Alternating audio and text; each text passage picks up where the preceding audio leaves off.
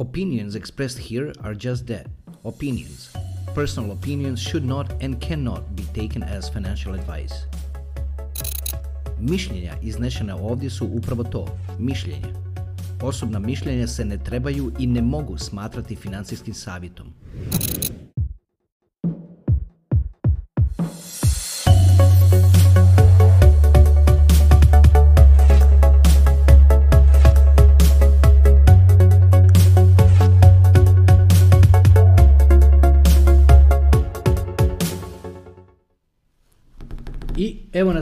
Način, nastavljamo dalje.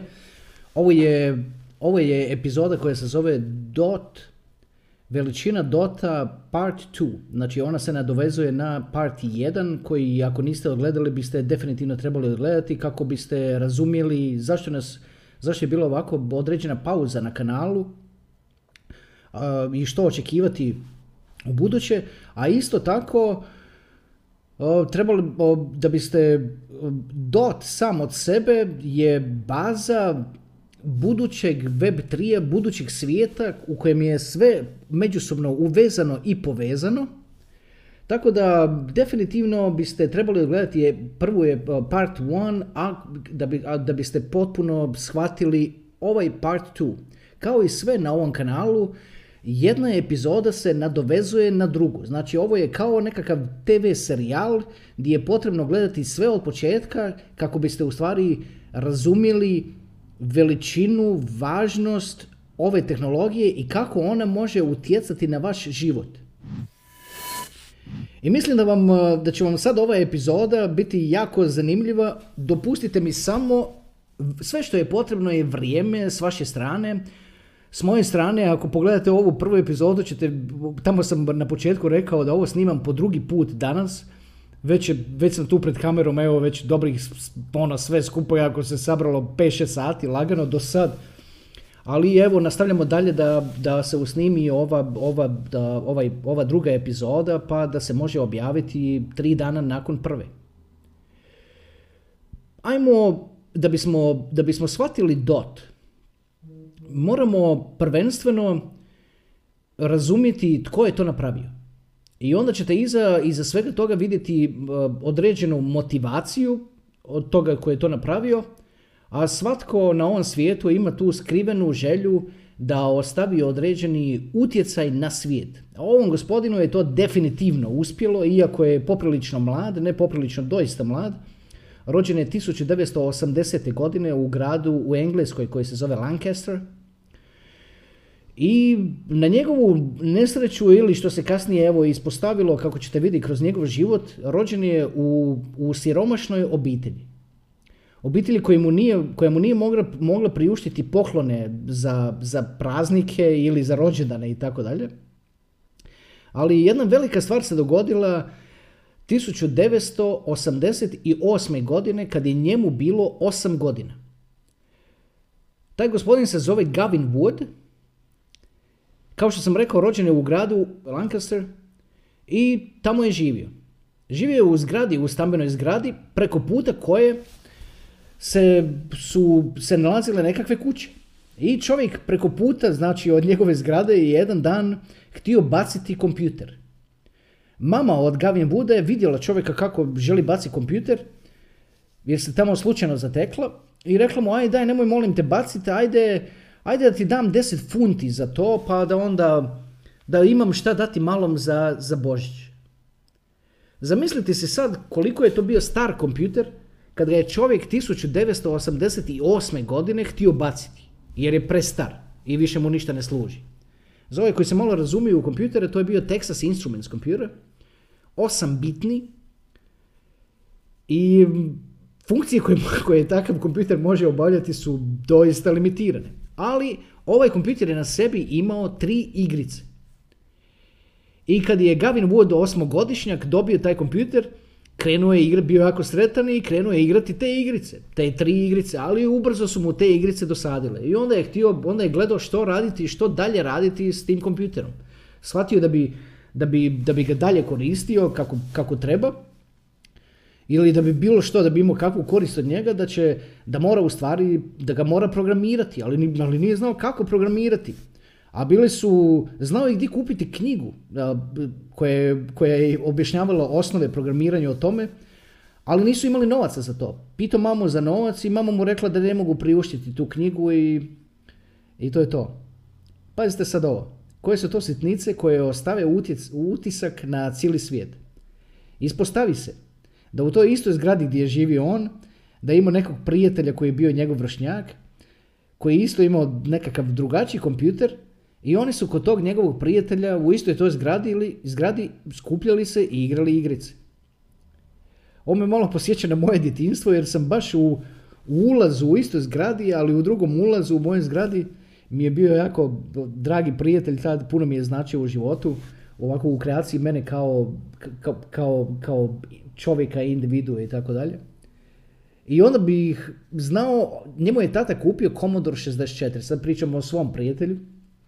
Tata mu je kupio Commodore 64 koji je, na koji su se igrice su se očitavale putem onih kazeta i onda si morao čekati 10, 15, 20 minuta da se igrica očita i često bi na kraju pokazala da tu ima nekakav error i to. Pa bi mi znali onda puhat po tim kazetama i svašta raditi kako bi se drugi put očitale pa da onda ne bude taj nekakav error.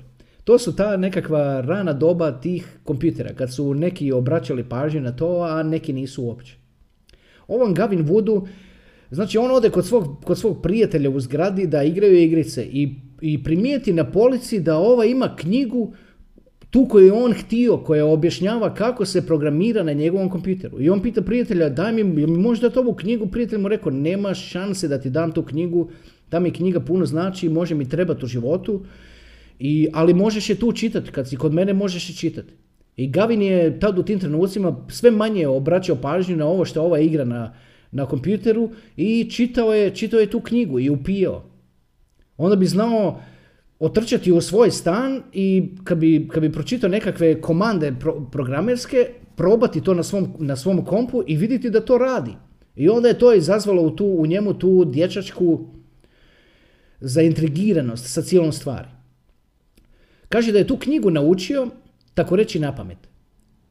I ona mu je dopustila da programira i da pravi stvari po svojoj želji na tome, na tom, na tome osnov, tako basic kompjuteru. Tko bi rekao da će to kasnije imati tako veliki utjecaj na, na svijet? Kako je rastao, je bio dobar učenik i onda je dobio scholarship, kako bi se to na našem reklo, stipendiju na, na informatičkom fakultetu u, u gradu koji se zove York. Inače, taj grad York je baza imena New York. New York se sam po sebi zvao New Amsterdam, ali onda mu ime promijenjeno u New York. To ima određenu svoju svoju uh, određeni simbolizam, ajde da u to ne idem. Uglavnom, New York, znači York je grad u, u, u Engleskoj otkud je rimsko carstvo kontroliralo države u kojima se govori engleski jezik. A onda je to ime preseljeno u Ameriku, pa je se grad nazvao New York, a rimsko carstvo je bilo Roman Empire. A onda u New Yorku naprave zgradu koja se zove Empire State Building. A onda isto tako tamo u Americi ima senat. A je, senat je isto tako bio u Rimu. A u Rimu senat je bio na Capitol Hillu. A u, u, u Washingtonu u Americi je senat na Capitol Hillu. Pa evo, možda naćete neku vrijednost u ovome, morao sam to spomenuti, ali ajde da se vratimo na Gavin Wooda i u tome kako je on otišao na faks na informatički fakultet u grad York. Tamo na tom faksu je briljirao. Bio je jedan od najboljih programera, završio je fakultet, nakon toga i magisterij, a nakon toga i doktorat. Tako da je on Gavin Wood je u stvari doktor, imate što se na engleskom kaže PhD, što je ta diploma za doktorat. I mnogi ga, kad, kad s njim pričaju, ga oslavljavaju sa, sa doktor Wood. ali ja neću to ovdje raditi, zvaću ga Gavin Wood, jer i on isto baš nešto ne preferira da ga se zove doktor, onako cringes every time he hears that. I, uh, i dobro. I sad bi, čovjek bi rekao, ajde, tu sad priča završava, tu će on će sad postati neki profesor informatike ili nešto, ali to njemu uopće nije bila namjera da bude profesor informatike. Imao je tog prijatelja koji je živio, koji je bio, živio s njim u zgradi i taj prijatelj isto je završio isto fakultet, s tim da nisu bili isto godište i tako dalje, pa su bili malo, malo u raskoraku što se tiče toga. I još jednog trećeg prijatelja koji je se bavio grafičkim dizajnom, koji je onda, nećete vjerovati, napravio ovaj, napravio ovaj Polkador logo koji se meni tako, ono, koji mi se tako nije svidio. U prvom dijelu sam rekao da je taj logo ljubičasti, a nije. Ono, mi muški uvijek imamo probleme s tim bojama i s tim tom tirkiznom i s tom ljubičastom i rozom i tako dalje. Mislim, ja ih, ja ih prepoznajem, ali često mi makne knjiva riječ. Tako da logo od Polkadota je rozi. U prvoj epizodi sam rekao da je, da je ljubičasti, nije, nije ljubičasti rozije. To je sasvim jasno kod to pogleda. Ali nema veze, ajde oni rozi, ali tako ima taj oblik određene, isto kao i, kao i ona Web3 Foundation što ima određen simbolizam u, u, svom, u onom duplom slovu okrenuto sideways i tako dalje. To su sve jako bitne stvari za, za uspjeh, za uspjeh određenog proizvoda ili u ovom slučaju ove usluge ili, ili u ovom slučaju ovog, ovog blockchaina koji je tako all encompassing, koji je tako omnipresent svugdje. Ne sad trenutno, ali će, ali će to definitivno biti. Znači Gavin Wood kad je završio, ovo sad postaje, ovdje sad priča postaje jako zanimljiva. Znači Gavin Wood je postao doktor informatike i, i super. I onda je uzeo, imao nekakve poslove u, u jednoj banci, u drugoj banci i tako, ali nije bio baš s tim zadovoljan. Napravio je nekakav projekat gdje je zaradio nekakav novac i imao je malo slobodnog vremena. I onda mu je jedan dan pod ruke došao, došle su mu novine koje su inače dnevne novine u Engleskoj, a zovu se The Guardian. I u tim novinama, u tim novinama je bio jedan novinar koji je volio pisati o tako malo alternativnim stvarima, stvarima koje su onako egzotične, koje su jednostavno je takav čovjek. I napisao je jedan članak u, u tom članku je pokazao jednu grupu koja na, onako na nekakav romantičan način pokušava zagorčati život bankarima. I rekao je u tom članku kako ta grupa živi u jednom što se na na engleskoj verziji, odnosno British version engleskog jezika, znači engleskoj kako ga englezi originalno govore, to se kaže squat. A to bi na, na, u američkom engleskom bi se zvalo loft. To je znači uh, zgrada u kojoj je cijeli kat je taj jedan loft ili taj jedan squat. I to su uvjeti neprilagođeni za život. To su inače stara skladišta koja su ili više se ne koriste iz nekih tko zna kakvih razloga, često je to pitanje vlasništva i tako dalje. I onda neki ljudi se usele tako i žive u tim uvjetima.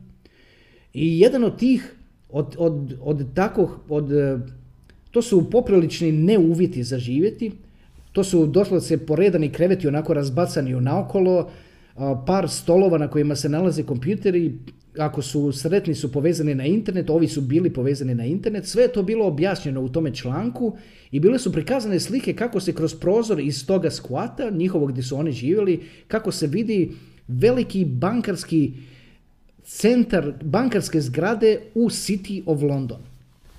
Na City of London, ljudi misle kad čuju riječi City of London, misle da se to odnosi na grad London. To uopće nije točno. London je London. Ali City of London je nešto potpuno drugo. City of London je, je u samom centru Londona jedna uh, square mile samoga centra grada koja se zove City of London. Drugo ime toga City of London je bankarski centar svijeta ili financijski centar svijeta. I još jedno ime od toga kako, kako ga se zove je The Crown. Što bi na našem bilo kruna. To je prava kruna. To je kruna. Toliko bitna da se kraljica najavljuje kad tamo ide. A pazite ovo. Kad uh, vojska od Commonwealtha, znači od di god se engleska moć nalazi u svijetu, kad priseže, priseže kruni. A City of London, koji je neovisan od grada London, se zove kruna. Dobro, čovjek bi rekao nije to ništa bitno, nije onome kome nije bitno, nije onome kome jeste, jeste. Uglavnom, ovi, ovi grupa ljudi su živjeli u tome jednom loftu, znači koji uopće nije namijenjen i nema životne uvjete, i kroz prozor toga se vidio, se vidio taj bankarski centar, se vidio City of London.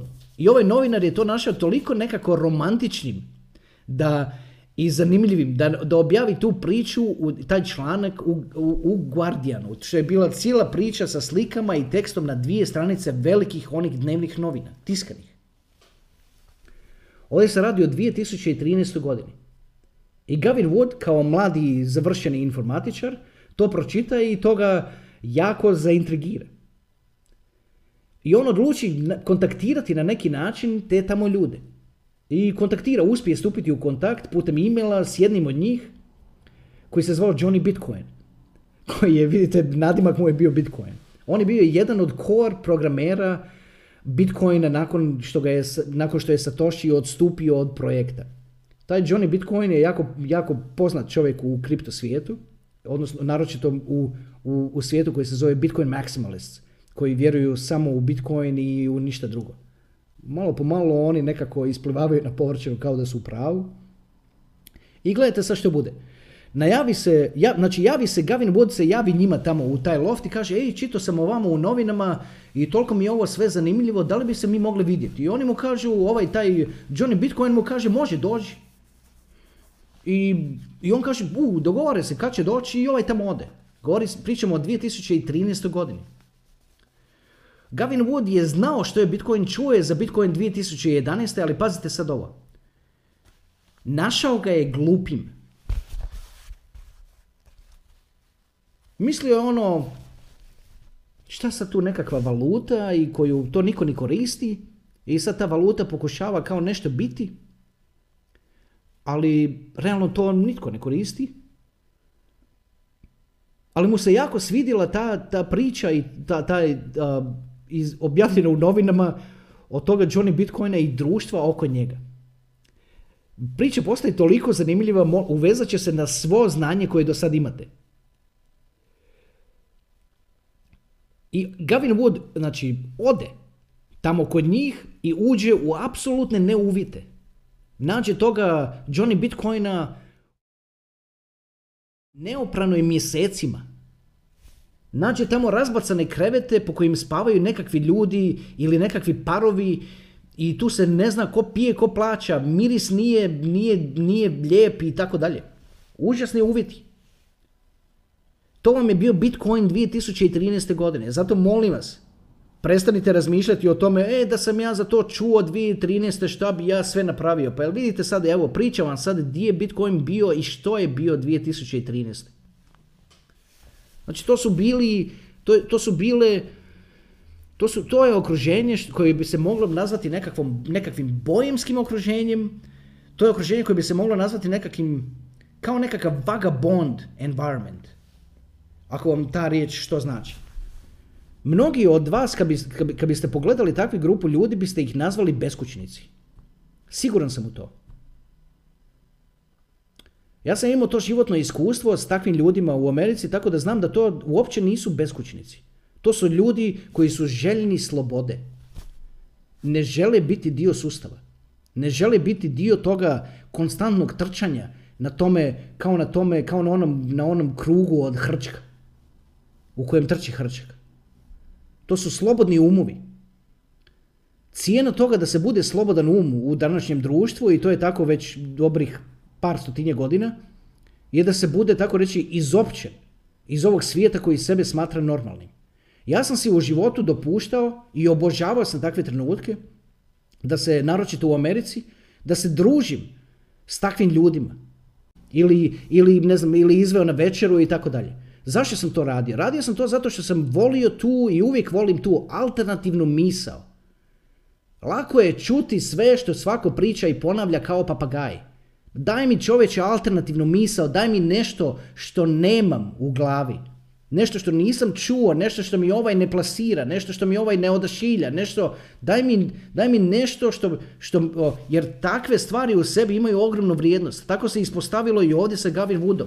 Poslušajte sad dalje, molim vas, kako se to sve skupa uklapa.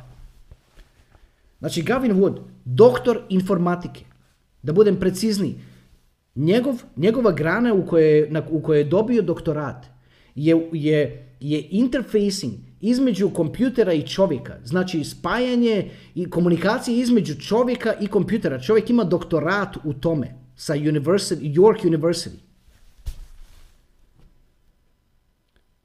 I on s tim doktoratom ode tamo među ove, da ih tako nazovem, beskućnike. Ali, ali ti beskućnici su toliko oduševljeni s tim s čim se bave. I on i krenu pričati. On je gledao, Gavin Wood je gledao taj, taj loft i bilo mu je to zanimljivo zato što je bio mlad i bio je oduševljen s činjenicom da se on sad tu nalazi u nekakvom, u nekakvom tom skladištu koji ima pogled na te, na te zgrade i da ovi sad tu likovi planiraju kako će oni vagabonds napasti ili, ili, ili, ili, ili boemi sa, sa, sa, tako, sa, znanjem o programiranju i tako dalje, kako će oni sad zagorčati život onim tamo bankarima u onim, u onim staklenim zgradama koje vide kroz prozor.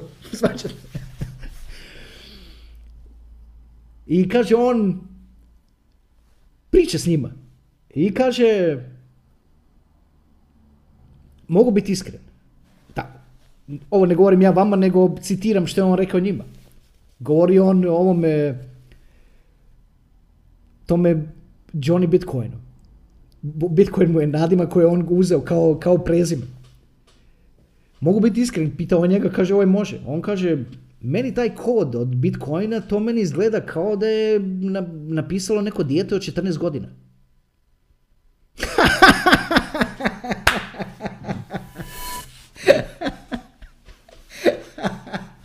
Vidite, zašto se toliko smijem na to? Pogledajte. Satoshi Nakamoto se, njega se stavlja kao na nekakav pedestal ne kralja, nego kao nekakvog boga programiranja. Odnosno, taj, taj sudonim Satoshi Nakamoto, iza toga je grupa ljudi, ali prezentira se kao jedan čovjek. I sad, znači, cijeli svijet gleda u, taj, u, taj, u to programiranje koje je napravio Satoshi Nakamoto i to smatra nekakvim ultimativnim programiranjem. A ovaj dođe i kaže ovome čovjeku u lice, meni to izgleda kao da je to neko napravio neko 14 godina.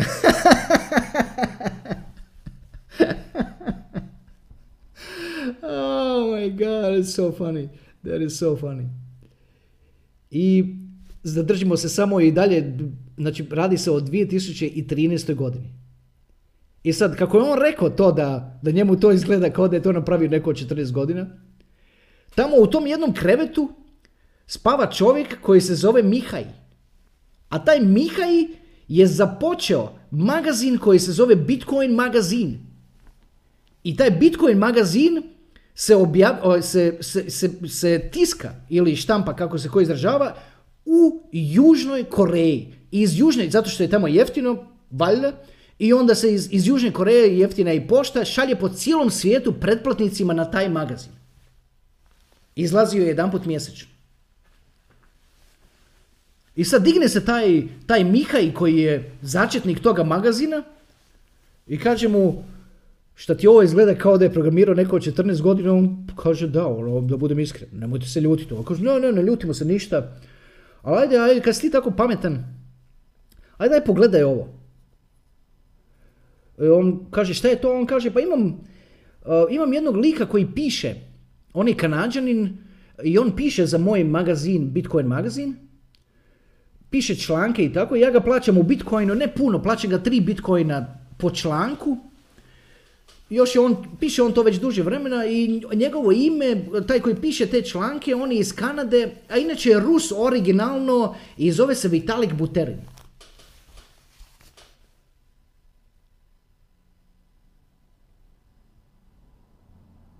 I kaže mu Gavin, ok, uh, i što s ovim? On kaže, ajde molim te baci malo oko. To ti je white paper koji je napisao Vitalik Buterin za blockchain koji je, koji je programmable, na kojem se može programirati. Tad je već postojao jedan takozvani omni layer na, na Bitcoinu koji je dopuštao nekakvo lagano programiranje na Bitcoinu. Ali nije postojao fully programmable blockchain, čija, čija je svrha da, da, bude, da se na njemu može programirati. Gavin Wood pogleda u taj, u taj white paper. Onako na brzinu proleti i i bilo je tako, bilo je lijepo složeno, dovoljno lijepo složeno da Gavin Woodu, da mu, da mu, da mu privuče pažnju. Da nemojte sad ono, misliti o njemu kao nekom starom doktoru informatike, jer on to tad uopće nije bio. Znači, govori se o, o, o, o mladom dečku koji nije ništa ufuran. I on nije navikao ono, imati nekakav respekt od drugih i tako dalje. Da pače, on je respektirao ove, zato što su oni bili tako, tako blisko povezani s tim Bitcoinom koji je, o, o kojem je programerski svijet pričao i tako dalje, ali koji je Gavin Wood sam po sebi, kako je rekao, njima, njemu je to izgledalo kao da je to napravilo nekakav ono klinac od 14 godina i to mu bilo poprilično glupa stvar. Ali ovaj ga sad prezentira sa white paper koji je napisao nekakav Rus koji živi u Kanadi i koga oni zovu Canadian, kan, ono, Kanadžanin, a taj netko koji je napisao taj white paper se zove Vitalik Buterin. I ovaj Mihaj koji je začetnik Bitcoin magazina mu kaže, ajde, lijepo, ako, ako si ti baš tako samo uvjeren, pa ti se ovo čini kao, kao tako ono, lagano, a, što misliš o ovome, ovome projektu i ovaj, ovaj projekat bi se zvao Ethereum. I on kaže, pa ja, ja bi ovo mogao programirati. Kaže mu ovaj je Mika i ono, pa za koliko bi ti mogao to programirati? Kažem, pa šta je, možda za tri tjedna. Mika je ono, je čuo, pričao s Vitalikom, komunicirao putem e-maila i, ovaj mu, i Vitalik mu je rekao da pretpostavlja da ćemo trebati oko 10 programera i da će trebati raditi godinu dana. Ovo je sad tamo čovjek uhoda, lik on, taj ono, momak uhoda i kaže da može to napraviti za tri tjedna. I ovaj Mihaj to javi Vitali Butarinu u Kanadu i kaže mu, ej, tu je došao neki lik, kaže da može programirati Ethereum za tri tjedna. Vitalik se tamo nasmije ono, a, ajde, good luck with that. I ovaj uzme white paper sa sobom. I, i ok, pozdravi se s njima i ode i ostane u kontaktu s njima. I onako prvih dva, tri dana nije ništa uopće niti radio oko toga, nego onako malo mislio i onako ništa. I onda je ona shvatio, ajde da neću sad ispast, ispast neodgovoran pred ljudima i to, i onda se bacio na programiranje. I za dva i pol tjedna, molim vas, registrirajte ovo, za dva i pol tjedna programira Ethereum, napravi Ethereum. Sam. Sam. Za tri tjedna. I javi on Vitalik Buterinu, kaže evo, kao završio sam ono, kao Vitalik šta se završio, kao, pa evo završio kao Ethereum. I pošalje mu određene linkove da od ovaj to može pogledat. I Vitalik njemu kaže, u, da li bi ti možda mogao doći na, u Floridu, u Miami, jer tamo u Miamiju će biti, bit će Bitcoin conference pa se možemo mi tamo naći. A bit će tamo jedan hakaton, tako se to zove, jedan event gdje ljudi se natječu međusobno u tome tko, uh, počela mi je škripati ova stolica, moramo riješiti, ispričavam se zbog toga, pa gledam da se što manje mrdam. Kaže, tamo će biti hakaton pa ćeš moći, pa možeš ono odmjeriti snage s drugim, s drugim programerima. To mu je u stvari govorio onako samo, ali ovaj mu kaže, ej, Gavin Wood mu kaže, ali imam problem, nemam, nemam novac za, za, ono, za kartu, za, za avionsku kartu, za letiti do, do Majamije. Kaže mu Vitalik, ma ajde daj, nešto će se već riješiti. A Vitalik je do tad pisao članke koji su, za koje je bio plaćen po tri bitcoina, koje je skupljao. Što je zaintrigiralo Gavin Wooda oko bitcoina, kad je shvatio. I ovo, poslušajte sad. Bitcoin je prvi softver zbog kojeg su ljudi, odnosno velike tvrtke, odlučili praviti hardware da bi se prilagodili softveru. Obično, odnosno uvijek, se softver prilagođava već postojećem hardveru. Bitcoin je bio prvi softver zbog kojeg su ljudi, odnosno velike tvrtke, počele praviti hardver da se prilagode softveru. I to mu je u njegovoj glavi potpuno bilo izvrnuto.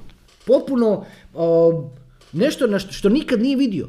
I od, i od tad je, kad je to primijetio, je počeo imati respekt prema Bitcoinu, jer je to softver koji je natjerao proizvođače hardvera da promijene, da promijene svoj attitude. Odnosno pristup i, i pogled na tu stvar. I to je to što, je, što ga je zaintrigiralo. I naravno što je ovaj rekao da ćemo uplatiti kartu do, do Majamija. On dođe tamo u Miami, dočeka ga tamo Vitalik Buterin sa svojom kanadskom ekipom. I tamo je bio i ovaj Mihaj koji je, koji je vlasnik, odnosno začetnik Bitcoin magazina. Ali pored toga tamo je bio Bitcoin conference. I tamo je bila hrpa novopečenih milionera koji su ili rudarili Bitcoin rano ili su na neki način bili upleteni u, u sve to na tom, na tom samom početku. I te partiz, Gavin govori da, su, da je na tom partiju, da nikad u životu nije vidio luđi, luđe partije od toga tamo. Da su plesačice bile pokrivene, obojene u zlato i da su imale komadiće zlata na sebi kako bi se presijavale. Zamislite si, molim vas, te ekstravagantnosti. I da su takve, i da, da je taj parti bio i na krovu zgrada, i na krovovima zgrada, i, i na bazenima, svukuda, svukuda, svukuda. Toliko je bilo slavlje oko toga, na tom Bitcoin konferencu u ranim, rane 2014. godine. I oni su tamo Ethereum team za koji nitko do tad nije čuo, odnosno čuje kroz, kroz ovog Mikaje i tako dalje, ali ništa tu nije bilo objavljivano. Onda su krenuli pričati sa tim drugim ljudima i počeli im govoriti za, za, za, za svoj coin Ethereum. Ovi su ih onda pitali koja vam je skraćenica za to, a Vitalik je rekao ITR. A onda je Gavin Wood uletio i rekao, no, no, no, no, no, nemoj ITR, ono, daj da se to zove ETH, ETH. I treba se, treba se zapitati čovjek, da li bi Ethereum uspio ovoliko koliko je uspio da je se zvao ETR. I, i koliko je taj mali detalj da se ovo zove ETH, da se može izgovoriti koliko je to bitno. I on je tad tu na toj maloj prekretnici dao taj, dao taj input koji je, koji je promijenio sve to da se to zove ETH. I ovima se to svidjelo i ovi su tamo na konferencu počeli govoriti, ej, kao izlazi neki ETH. Kao ono svi, šta je ETH? Kao ETH, Ethereum je programmable blockchain. I možemo, kao ovi tu dečki, kao možemo investirati sad i poslušajte sad. Oni na tom konferencu skupe 15 miliona dolara za svoj novi projekat Ethereum, ETH.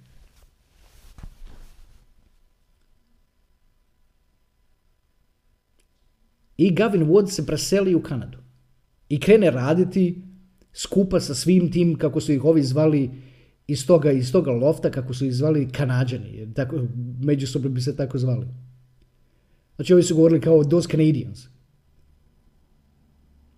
Onda su kroz 2014. i s, tim novcem koji su prikupili radili dodatna poliranja svega toga. I Gavin Wood postane samim tim što je napravio to što je napravio za Ethereum, postane jedan od glavnih ljudi u Ethereum. Bez koji, jednostavno ljudi bez kojih se ne može. I Ethereum izađe. I on dobije svoj određeni dio Ethereuma. To je stvar s Ethereumom. Što je 75% kreiranog Ethereuma je u stvari ostalo njima kao timu. I to je još uvijek kod njih, veći dio toga je još uvijek kod njih. To im se non stop prigovara. I sad trebaju se prebaciti na proof of stake za koji ti treba 32 Ethereuma da bi bio validator i dobio nagrade, a oni imaju desetinama miliona toga coina. Pa koliko oni nodes mogu, mogu ranati i koliko oni nagrada mogu dobijati.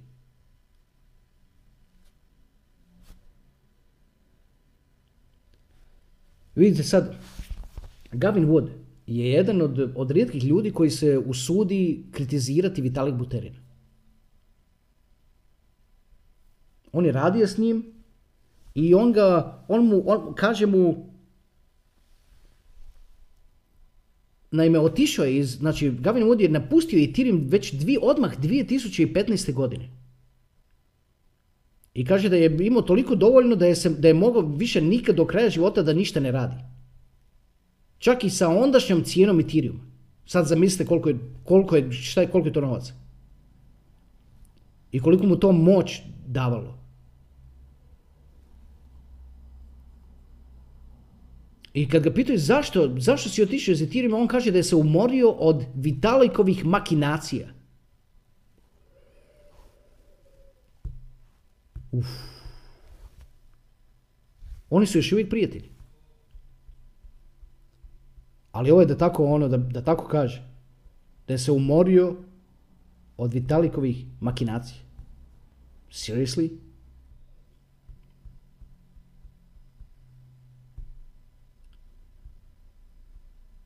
I onda krene već tad.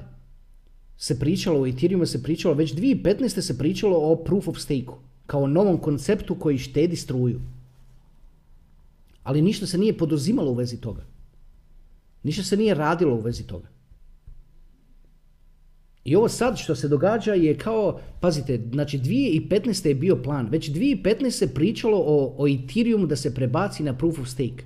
Sad je 2021. i to se još uvijek nije dogodilo. Zašto se to, zašto se to tako odlaže? I zašto ovaj čovjek koji je ovakvog, koji je ovakvog mentalnog kapaciteta, zašto onoga tamo naziva da, da govorimo da je se umorio od njegovih makinacija?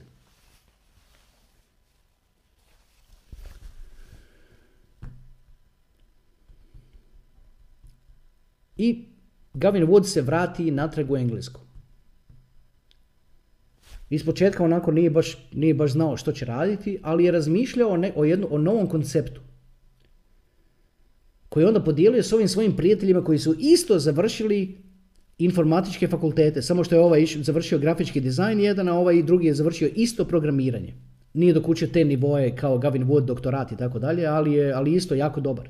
I ovaj ga jako cijeni. I on je kroz druženje s njima su došli na tu ideju da da započnu taj Polkadot. Ja ne znam komu je dao ime i ne znam ko je, znam ko je napravio dizajn, to je taj treći. Taj dizajn osobno, meni se ne sviđa, ali ne odlučim, ono što, ko, ko mene pita. isto tako mi se ne sviđa ime, to Polkadot, zato što, ali onda isto tako razumijem jednu drugu stvar, a to je, naš, naš slavenski um, znači mi kad čujemo polka, mi odmah mislimo na, na, na, na, na glazbeni žanru, na muzičku žanru koja je polka. Dajte da vam malo kažem, molim vas, o toj muzičkoj žanri i zašto je meni. Zašto je, to je takva jedna sitnica, kao i što su ove sve silne sitnice koje sam vam sad nabrojio promijenile realnost, tako je i ova jedna sitnica promijenila moj, moj pogled na, na, na taj, na, na, na Polkadot u samim njegovim počecima. A to je to njegovo ime. Naime, ja sam kao mali išao u muzičku školu za klavir. I završio sam školu za klavir, ali to nisam volio, to sam radio ono, za ljubav tate, htio je da završim muzičku školu i to sam radio. Mogu reći da me to baš totalno slamalo, zato što sam paralelno išao u dvije škole. Ujutro bi išao u muzičku školu, šibaj, solfeđo, šibaj solfeđo, dva, tri sata, šibaj o, sviraj dva, tri sata, pa onda pa odi kući, pa onda uradi zadaću za, za osnovnu školu, pa opet torbu na leđa, pa onda u osnovnu školu, pa tu druga smjena, pa to do 7 na večer i tako non stop. I tako šest godina, toliko traje muzička škola, šest godina, osnovna muzička škola. I završio sam je, ali kad sam je završio, kad sam zatvorio taj klavir, tup, kad sam ga jednom, jedan put poklopio, više ga nikad nisam otvorio. Nikad. Ali kroz život mi je ta, ta muzička edukacija jako puno značila. Značilo mi isto tako što sam, što sam bio na tim priredbama, svirao te koje kakve skladbe od ovoga, baha, onoga, onoga i i to bi naučio na pamet onako, onako, jednostavno bi to odradio, znali su ljudi pljeskati, dignu se noge, ja se onako bila košuljica, crne hlačice, naklonim se, odsvirano, super riješeno, ajde, ajde, to je skinuno s dnevnog, s dnevnog reda i to je to. I onda, zbog te muzičke edukacije, znam a thing or two ono, u, vezi, u muzike glazbe. To uopće nije, ta klasična glazba mi uopće nije ono što, što, što ja slušam. Moj, moj život, ako bi nešto mogu reći da slušam kroz život, to je zato valjda što volim tu tehnologiju, to je Za one koji se malo više razumiju, to je u stvari tech house, to je zasebna ono, grana toga. Ali nema veze, zašto ovo pričam? Jer zbog te muzičke edukacije znam što je to polka. Polka je u stvari muzička žanra koja se rodila u Pragu. I ona to je se pojavilo, tako reći, nijotkuda, i to je započela jedna jedina žena zato što je krenula tako, svi, rekla ovim sviračima da sviraju taj ritam, a ona je plesala. I to je neko vidio i ljudi su nakon 100, 200, 300 godina klasične glazbe, sjedenja i pljeskanja, su se odjedanput digli i počeli plesati na to. To je promijenilo njihovu realnost, to se proširilo iz Praga u Budimpeštu, iz Budimpešte zbog Austro, Austro-Ugarskog carstva se proširilo u Beč, onda iz Beča po, po svim tim germanskim zemljama, po zapadnoj Europi, gore po Finskoj i guess what? Ako utipkate u YouTube polka, znači samo polka, otvorite u YouTube i utipkajte polka, izaće vam prvi rezultat će biti jedna grupa iz Finske. I to što ćete čuti, to je u stvari glazba koja se koristi za mim, najveći mim za Bitcoin. Evo, pustit ću malo toga zvuka na tren, da vidite o čemu pričam. Čuli ste ovo sigurno i vidjeli ovaj mim sa onom mačkom koja ovako kima glavom na tome, na, na, u tome mim.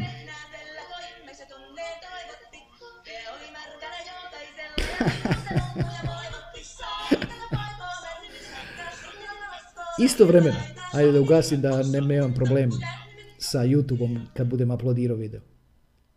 Pa da ne bude copyright i tako dalje. Uglavnom čuli ste na koju, na, koje, na koju se pjesmu misli. E sad, koliko je sad ta pjesma imala, zašto je to Bitcoin meme, baš bazira na toj pjesmi, ko će ga znat? I zašto, kad su oni odlučivali da nazovu taj svoj blockchain tako kako su ga nazvali, Polkadot, meni je samo drago što su odabrali tako lijepu skraćenicu o je pričano u prošloj epizodi u kojoj je objašnjena veličina i važnost riječi dot, znači riječi točka u, u, u ovoj našoj realnosti. A, to je, a ta važnost je ogromna, ogromna. I gledajte, ovako kaže Gavin Wood. Radim na Polkadotu već tri i pol, skoro četiri godine. A to radim sa 50 programera. I još uvijek nije gotovo. A Ethereum sam napravio ja sam za tri tjedna.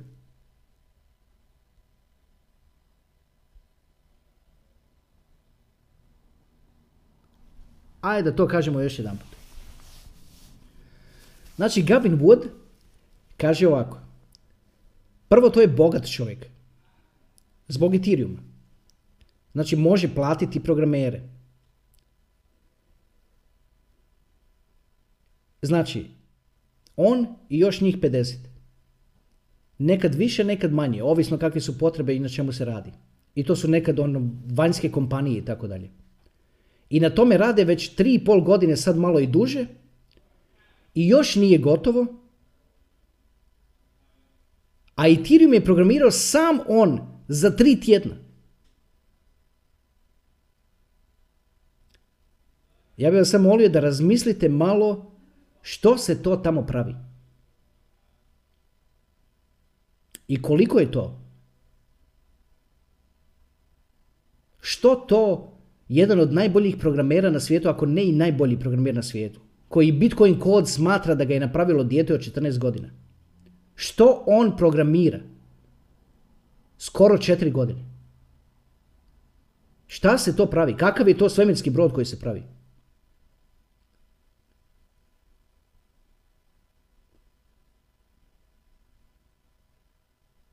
I šta će to biti u budućnosti?